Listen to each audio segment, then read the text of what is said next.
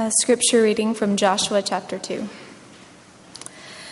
And Joshua the son of Nun sent two men secretly from Shittim as spies, saying, Go, view the land, especially Jericho. And they went and came into the house of a prostitute whose name was Rahab and lodged there. And it was told to the king of Jericho, Behold, men of Israel have come here tonight to search out the land. Then the king of Jericho sent to Rahab, saying, Bring out the men who have come to you, who entered your house, for they have come to search out all the land. But the woman had taken the two men and hidden them. And she said, True, the men came to me, but I did not know where they were from. And when the gate was about to be closed at dark, the men went out. I do not know where the men went. Pursue them quickly, for you will overtake them. But she had brought them up to the roof and hid them with the stalks of flax that she had laid out in order on the roof. So the men pursued after them on the way to Jordan as far as the fords, and the gate was shut as soon as the pursuers had gone out. But the men lay down. Before the men lay down, she came up to them on the roof, and she said to the men, I know that the Lord has given you the land, and that the fear of you has fallen on us, and that all the inhabitants of the land melt away before you. For we have heard before how the Lord dried up the waters of the Red Sea before you when you came out of Egypt, and what you did to the two kings of the Amorites who were beyond the Jordan, to Sihon and Og, whom you devoted to destruction. And as soon as we heard it, our hearts melted, and there was no spirit left in any man because of you. For the Lord your God, He is the God in heavens and above and on the earth beneath. Now then, please swear to me by the Lord that as I have dealt kindly with you, you also will deal kindly with my father's house, and give me a sure sign that you will save alive my father and mother and brothers and sisters and all who belong to them, and deliver our lives from death. And the men, men said to her, Our life for yours, even to death. If you do not tell this business of ours, then when the Lord gives us the land, we will deal kindly and faithfully with you. Then she let them down by a rope through the window, for her house was built into the city wall, so that she lived in the wall. And she said to them, Go into the hills, or the pursuers will encounter you, and hide there three days until the pursuers have returned. Then afterward you may go your way. And the men said to her, We will be guiltless with respect to this oath of yours that you have made us to swear. Behold, when we come into the land, you shall tie the scarlet cord in the window through which you let us down and you shall gather into your house your father and mother, and your brothers, and all your father's household. And if anyone goes out of the doors of your house into the street, his blood shall be on his own head, and we shall be guiltless. But if a hand is laid on anyone who is with you in the house, his blood shall be on our head. But if you tell this business of ours, then we shall be guiltless with respect to your oath that you have made us swear. And she said, According to your words, so be it. Then she sent them away, and they departed, and she tied the scarlet cord in the window. They departed and went into the hills and remained there three days until the pursuers returned. And the pursuers searched all along the way and found nothing. Then the two men returned. They came down from the hills and passed over and came to Joshua, the son of Nun, and they told him all that had happened to them. And they said to Joshua, Truly the Lord has given all the land into our hands and also the inhabitants of the land melt away because of us. This is the word of the Lord. Thanks. I know I know most of you. If you're visiting tonight, my name is Matt Clegg. I'm an intern here or a pastoral resident, whichever one sounds more impressive to you, I will take.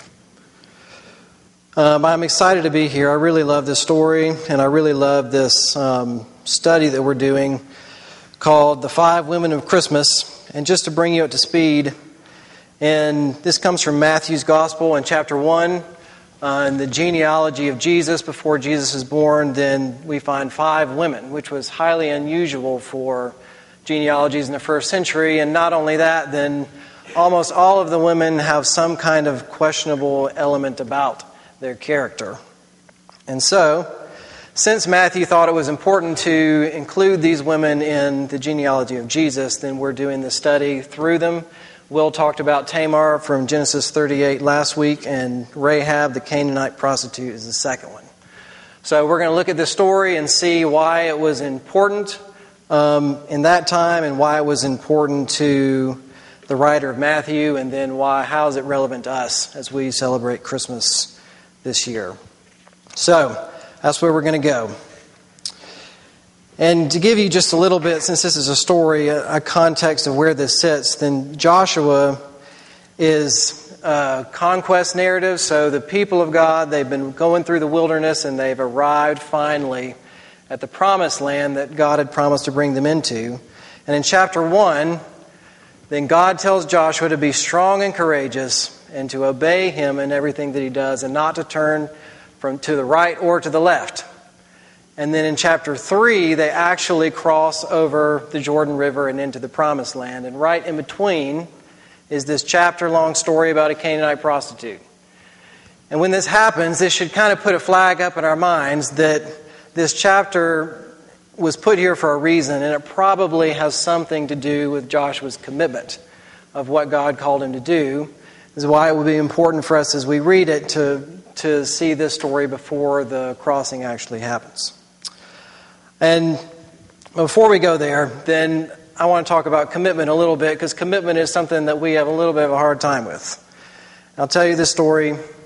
Um, as happens periodically, then Lauren and I will be sitting around in the evening and we'll look at each other and we've spent several evenings in a row just nobody talking to each other. Everybody's on their own little device, kind of watching the minutes go until bedtime because we're tired.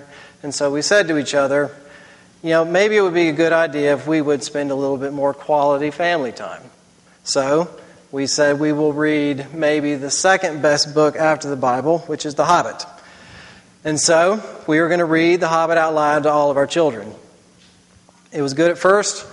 You know, there, there are a lot of stories, adventure in the beginning, and the kids were tracking, and then we get to the end, and there just turns into a lot of dialogue. And so then I, we kept asking them to read, and they said, no, we don't really want to read. It's boring. But us, as parents, you know, we didn't want to go back to where we were, as we wanted to spend quality time with our families. So one Saturday morning, I said, Kids, do you want to read The Hobbit? And they said, No. So I said, Good, we're going to read The Hobbit. So I sat him down in the chair we read like two chapters straight, like just to finish this book. And everybody was perfectly miserable afterwards. but this is kind of how our commitments work. Like, on the one hand, we felt like we were being a little bit lax and we weren't spending enough quality time with our family. And so, what we did in our zeal we actually went too hard on the other side and kind of missed the purpose of what it was all about in the first place. I'm sure there's something that you can relate to in your own story that's very similar. But this is kind of the situation where the Israelites are in, because their journey to the promised land has been full of a lot of failure, where they had turned to the right and they had turned to the left. They'd made mistakes, they'd worshiped idols, they'd grumbled and complained, and so much that the first generation of people who God had called out of Egypt were not allowed to come into the promised land. So this is like their next best chance. So there's a lot of a lot of momentum coming up into this into this story, a lot of excitement and nervousness that they're going to turn lax again, and it's all not going to come to fruition. However, with this Canaanite prostitute in here named Rahab, there's also another way that they could get their commitment all mixed up. And that's that they could think that the whole story was all about them, that it's all about them and their relationship with God. However, God has other purposes other than just calling out his own people, and that is to extend his blessing to the nations and to extend his grace to all people. So that's kind of where we are here in chapter 2 as we look at the story of Rahab. And so I think what this chapter is is a little bit of a, a calibrating point in the story before going into the land of what is true commitment to God really look like for Israel. And in the way that the Old Testament does, in a really wonderful way, it answers this question not by being demanding of the people and not by making it a work of their own, but what we're going to see here is that the commitment is God's on behalf of his people. Almost this whole story just lays out God's commitment to his people as a nation and his commitment to use his people to bless other nations. So, if there is one thing that you could just hang on to as we go through here and you go throughout your week and things get a little bit dicey, if you could remember, is just that that God is committed to his people. So, let's look at it. And you can see in your bulletin on page 15, we're going to look at two aspects of this, which will represent kind of the two characters in this story. We're going to look at how God is committed to those inside the community, which is represented by the spies and Joshua, and then we'll also look later on about, um, from Rahab's perspective, on how God is committed to those outside of the community. So, first, the first people to come on the scene here are the spies. So we'll start and look at the look at these insiders. And to give a there's there's so much backstory to here that we'll first talk about a court. There's a, a big corporate concern to the people about their survival as a people as a whole, as far as their corporate identity. Um, as I kind of mentioned before, if you go back in the story, if you'll remember just after the Tamar story, then then the story goes that all of Israel went down to Egypt and they encamped there and they spread out and then they were oppressed. And God delivered them in spectacular means and called them out and said that they were going to be his own people. But they're wandering around. They don't have much of a land to call their own, so they don't have much of an identity called their own, a lot of stability, and they're just on their journey as a promise. However, if you'll remember from the story from Numbers 14, what happened outside of a lot of failures is they get to the land and they I mean they've been here once before in the first generation and they sent spies into the land who went out and looked and came back with the report that the land is full of giants. It's full of people who are very well established, who have established kings, they have established military, and this is just this little wandering vagabond people who's hoping to come into this land. So, that promise of God, there's a lot at stake. I mean, is God to gonna fulfill his promise to establish them as his own people, as in a corporate sense?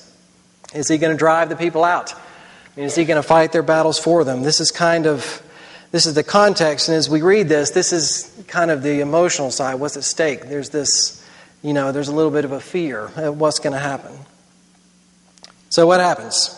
If you'll look, we get a little bit of a cue, a clue at how to read this, and that if you'll look at verse 1 of chapter 2, then it says, And Joshua, son of Nun, sent two men secretly to Shittim as spies, saying, Go spy out and view the land, especially Jericho. And Jericho was like the entrance into the land. This was the most important city that they would have to deal with um, as they were going on this conquest. But then skip with me all the way into the end. You know, we go through this story and the spies are in danger, and Rahab delivers them. And then when they come out, they come back to Joshua, and they said to Joshua, Truly, the Lord has given all the land into our hands, and also all the inhabitants of the land melt away because of us. So, the way the story is bracketed in is this is kind of a way that the author tells us this is what it's about. So, one of the main messages we get from this is that God is already there. What they learn is, as they're attempting to spy out the land, is they don't spy them out in a military sense. What they actually find is that God is already here, and the people are afraid of him. It says they melt away. I mean, it's like you think of butter in the microwave. But this is the state of the hearts of the people who are already in the land. In the land. There's another, there's another thing to notice here. If you'll look at verse 11, right in the middle, it's not only from the spy's perspective, do they find out, do we look, do we see in this way from the beginning and the end that God is already there? Verse 11 is in this middle of the speech by Canaanite, a Canaanite named Rahab, who's a prostitute, one of the most unlikely people that we would expect to say these words. She says, As soon as we heard it, our hearts melted, and there was no spirit left in any man because of you. For the Lord your God, he is God in the heavens above and on the earth beneath. So you, you see what happens. I mean, everybody has heard the stories and everybody is afraid. But Rahab goes from there's this big, powerful God who defeated the Egyptians, who's stronger than the Egyptian army, to this is the only God who is the God who made the heavens and above and in the earth beneath. And she actually uses his covenant name here in this phrase. I mean, this is a remarkable confession that someone like Rahab would have made. And the only conclusion that these spies would have had is that God is here and God is at work. So, what do we learn from this? First, It's that God is committed to his people as a nation. They have a lot at stake. They're going to fight a big battle, and what they learn here is that God has committed this already. There's another element we have to talk here in addition, those inside the community, in addition to the, their corporate identity being at stake. We also have to ask the question but so God brings them in there and He delivers the nation, but what kind of people are they going to be? I mean, if we remember back from when Israel was at Mount Sinai, then idolatry was already an issue. And they're moving into a land that was full of idols. And there are some remarkable passages that set this. In Exodus 34 11 to 16, I won't read it, but I would encourage you to go back and look at it. This is just after the people of Israel made the, a golden calf and they worshiped it. And Moses interceded on their behalf, and God decided not to destroy them, but to, pres- to preserve them still. In Exodus 34, it actually says, When you go into the land, be careful, don't make any covenant with anybody who's in the land, because they're going to be a snare to you, and you're going to, they're going to lead you into idolatry. That's the first generation of Israelites. Then Deuteronomy 7 1, addressed to the second generation of Israelites, it says almost the exact same thing. It says, when you go into the land, don't make a covenant with anybody in the land because they're going to be a snare for you. They're going to lead you into idolatry.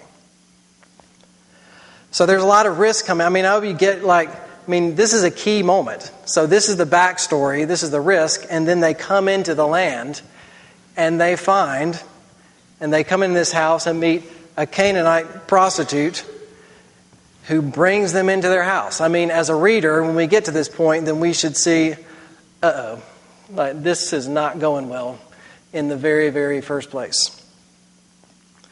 However, again, through this unlikely woman, what happens is something very, very remarkable. And that is that the person who is the most dangerous, the person that had the most potential to overthrow this mission right from the very get go actually becomes the means through which God uses to preserve his people and to save them and to get, it, to get them out. And in a sense, we could say, I think Rahab actually teaches Israel and teaches us as readers what faith actually looks like rather than the way around. Know, again, with, with chapter 1 being the call to be faithful to God, and to obey him and to put their trust fully in him. And what does Rahab do? She actually throws, puts her whole self at risk, throws everything she has in hope upon God, and she saves the people, the spies, and she delivers them out. I mean, this is what an example of faith. So, I mean, we have to appreciate the irony of the way that God is working here.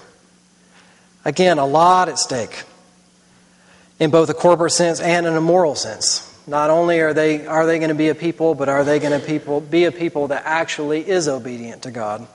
Or are they going to be a people that turns to idolatry? So, what do we learn again? It's the same thing. We learn that God is already there and that He is already committed to His people. God is at work even in the most unlikely place through the most unlikely person. And it's His commitment that is carrying the story forward, and it's His commitment that gives the reader hope for what is to come. Now, we got to ask this question, though. I mean, what does this mean to us here in Birmingham, Alabama in 2016? I mean, because we're not Israel. Yeah, the, the situation has greatly changed since then. I mean, we can't just go out and, and take risks and say that, you know, does this story mean that I can just put myself in danger and that God's going to bail me out through miraculous means. You know, I mean, what do we do with stories like this? What do they mean to us? In a sense, I mean, God's commitment goes a long way to us as we, as we appreciate what He's doing for Israel in this moment. Because we are still a part of this people. I mean, we are inheritors of these stories and that God's commitment to his people, even in this key situation, says a lot about his commitment to his people as a whole. I mean, we have, I think we have lots of questions in our day. I mean, like, does the gospel really change lives? I mean, like, does he really work through the church? I mean, does he really, does, does things really happen? Are lives healed? Are, are people saved? I mean, is the church, the mission of the church successful? Is the message of the gospel relevant to our culture? You know, does prayer work? I mean, all kinds of things. I mean, especially with the kind of cultural and political turmoil that our world is in now, it's very easy for us to say that, you know, as a people, both in a corporate sense and in a moral sense, that, you know, it just, it often doesn't seem like there's much going on. However, that's where stories like these are really important because they demonstrate God's commitment to his people and his purposes with them. Because if we belong to this people and we see how God deals with his people, then it tells us a lot about how he deals with us as well. So, in a sense, this is calibrating for us in that way, in that where we're tempted to give up and to lose hope and to turn to other things that seem to be more effective, then this is a check. And it is a reminder to us that God's commitment and His purposes are still with His people. That's where they've always have been. And also in the moral sense, like, I mean, Israel failed a lot. I mean, leading up to this point, and God was gracious with them. I mean, I don't know if you know what that's like. I mean, to be a member of God's people and feel like it's, you know, your life has been a stop start and a stop start and a stop start, and, you know, is God committed to us, even in that situation? I think these are the things we learn. First, for the insiders in this story. But I do want to remind us that this, we're not just talking about Joshua chapter 2. Because we're also talking about Matthew chapter 1 and the birth of Jesus. And what does that mean? How does this apply? And that the birth of Jesus is the ultimate fulfillment of this story and sign to us of God's commitment to his people. And that, you know, this was not the end of the story. It went on, and there were great successes with Joshua and there were great successes at other times, like with David, and then there were also lots of failures, like in the time of the judges and then the time of the kings, and his people were sent into exile. I mean, it was up and down journey the whole way.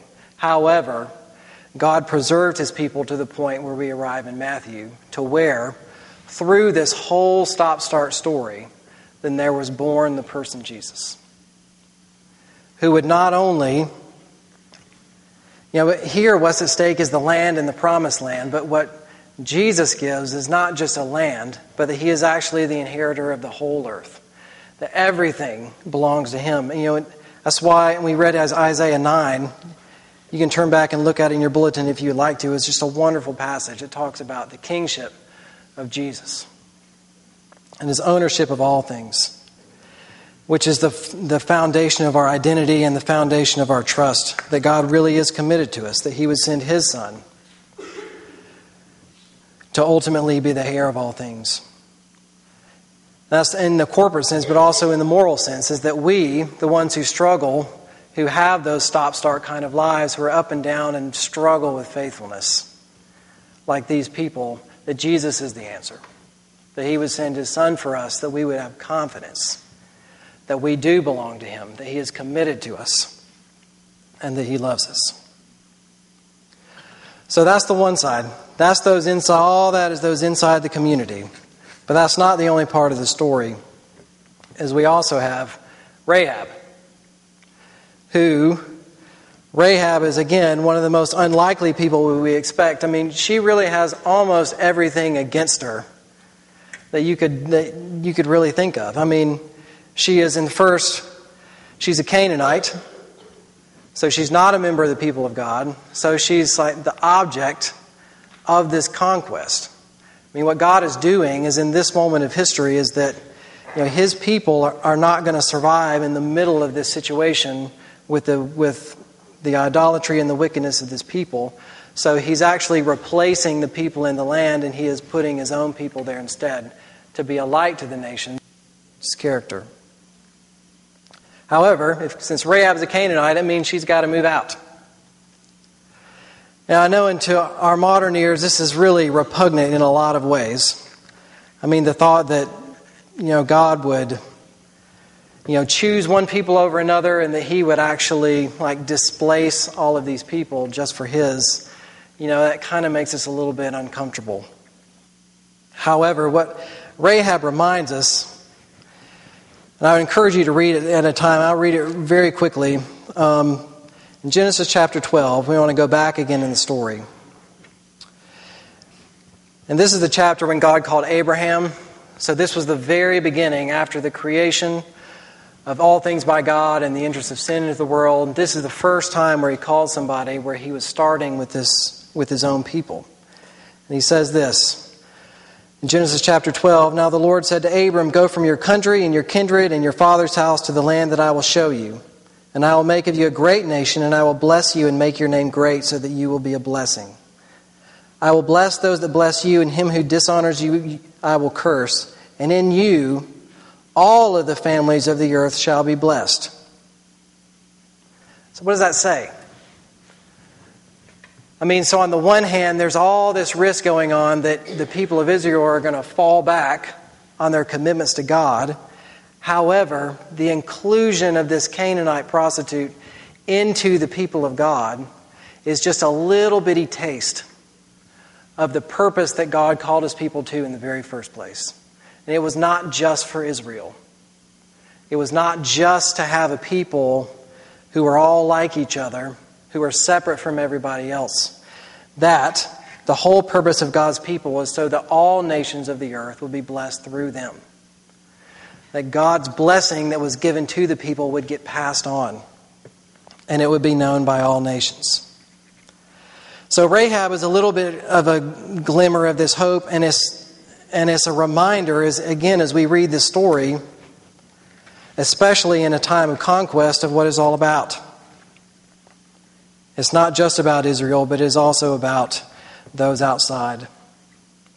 Now, I do want to talk, address this issue briefly. Is how has this come to be? Again, remember we talked about before all these passages in Exodus and Deuteronomy that say you shouldn't make any covenant with anybody in the land. However, what do they do? They make this covenant with a Canaanite prostitute. And how can that be? I think the difference is this. If you'll look again in verse 11, that confession of hers, what she says is, The Lord, your God, He is God in the heavens above and on the earth beneath. And then she throws her whole life onto Him um, all of her safety, all of her family. So, what happens here?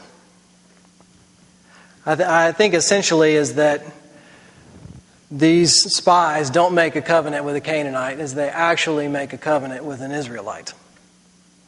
Because in that confession, in Rahab actually throwing herself onto the person of God, that she was included in the family there in that moment.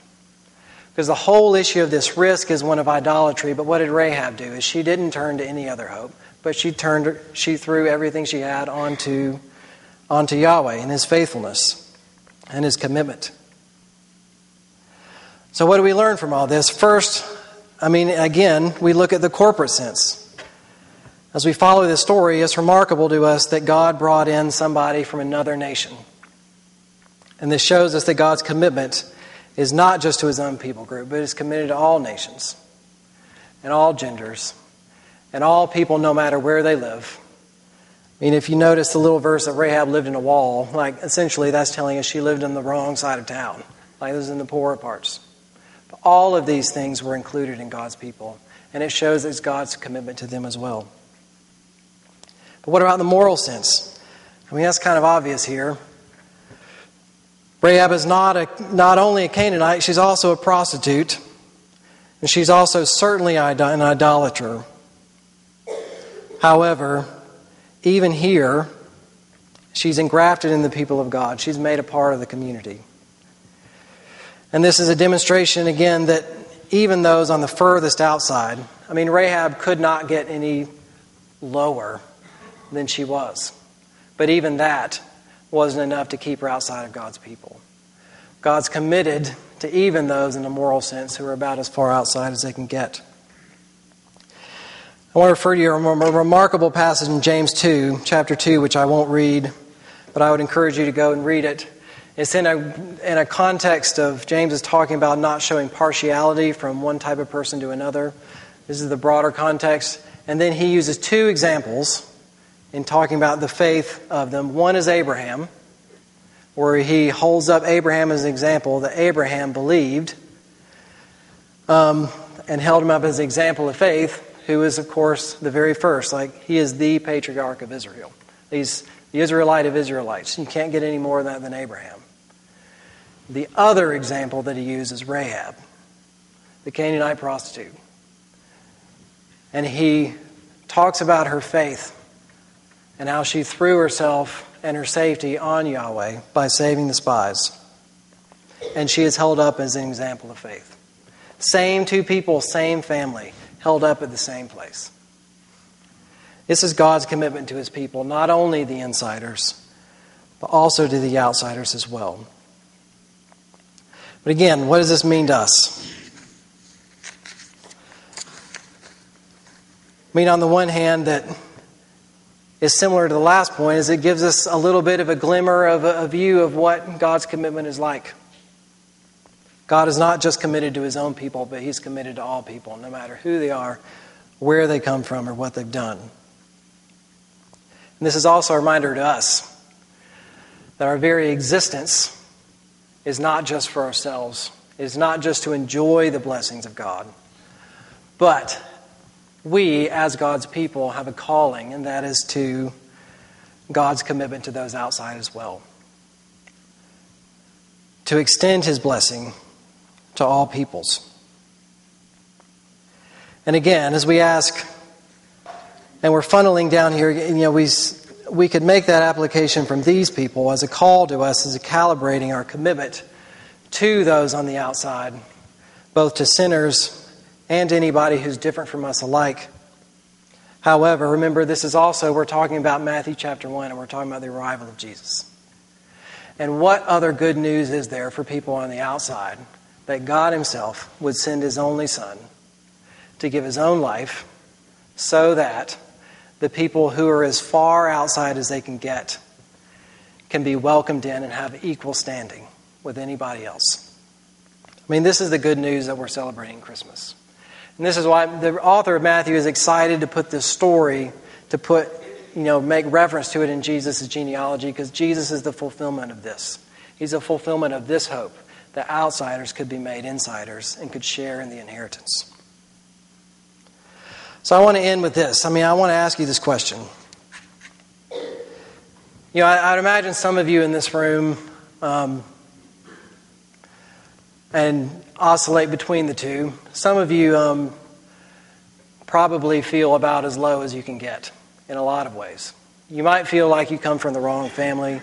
You might feel like you come from the wrong neighborhood. You might feel like you, you know, whatever it may be.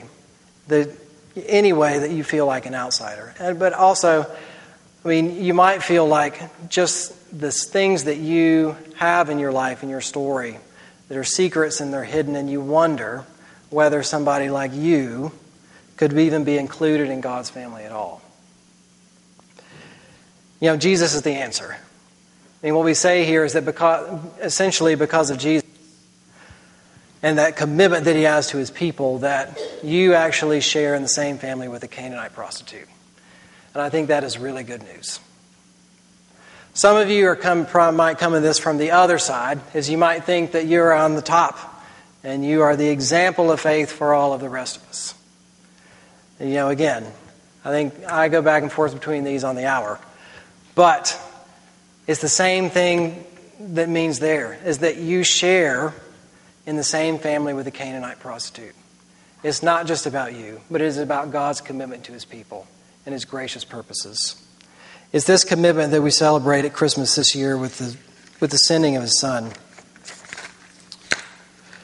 And I hope you know this. I hope you know God's commitment. And if you don't, this is I think this passage is a wonderful invitation of demonstrating who he is and what he is all about. And I pray that you would do that. Let's pray. Dear Father, we are a people who are full of mistakes, who have up and down lives, who have shaky commitments, and who are liable to turn to the right and to the left. But we're also thankful, and we celebrate this year that you did send Jesus, that you have commit, been committed to your people all through history since the very beginning. But we do get to celebrate the good, good news that you would send your Son for us. And because of that, that we can have confidence in your commitment for us. I pray that you would help us to remember that. And because of that, that we would give you our commitments, both to your care for us and also to the people around us that you're committed to. And that we would be a part of that, part of your work for all of the nations. We pray this in Jesus' name. Amen.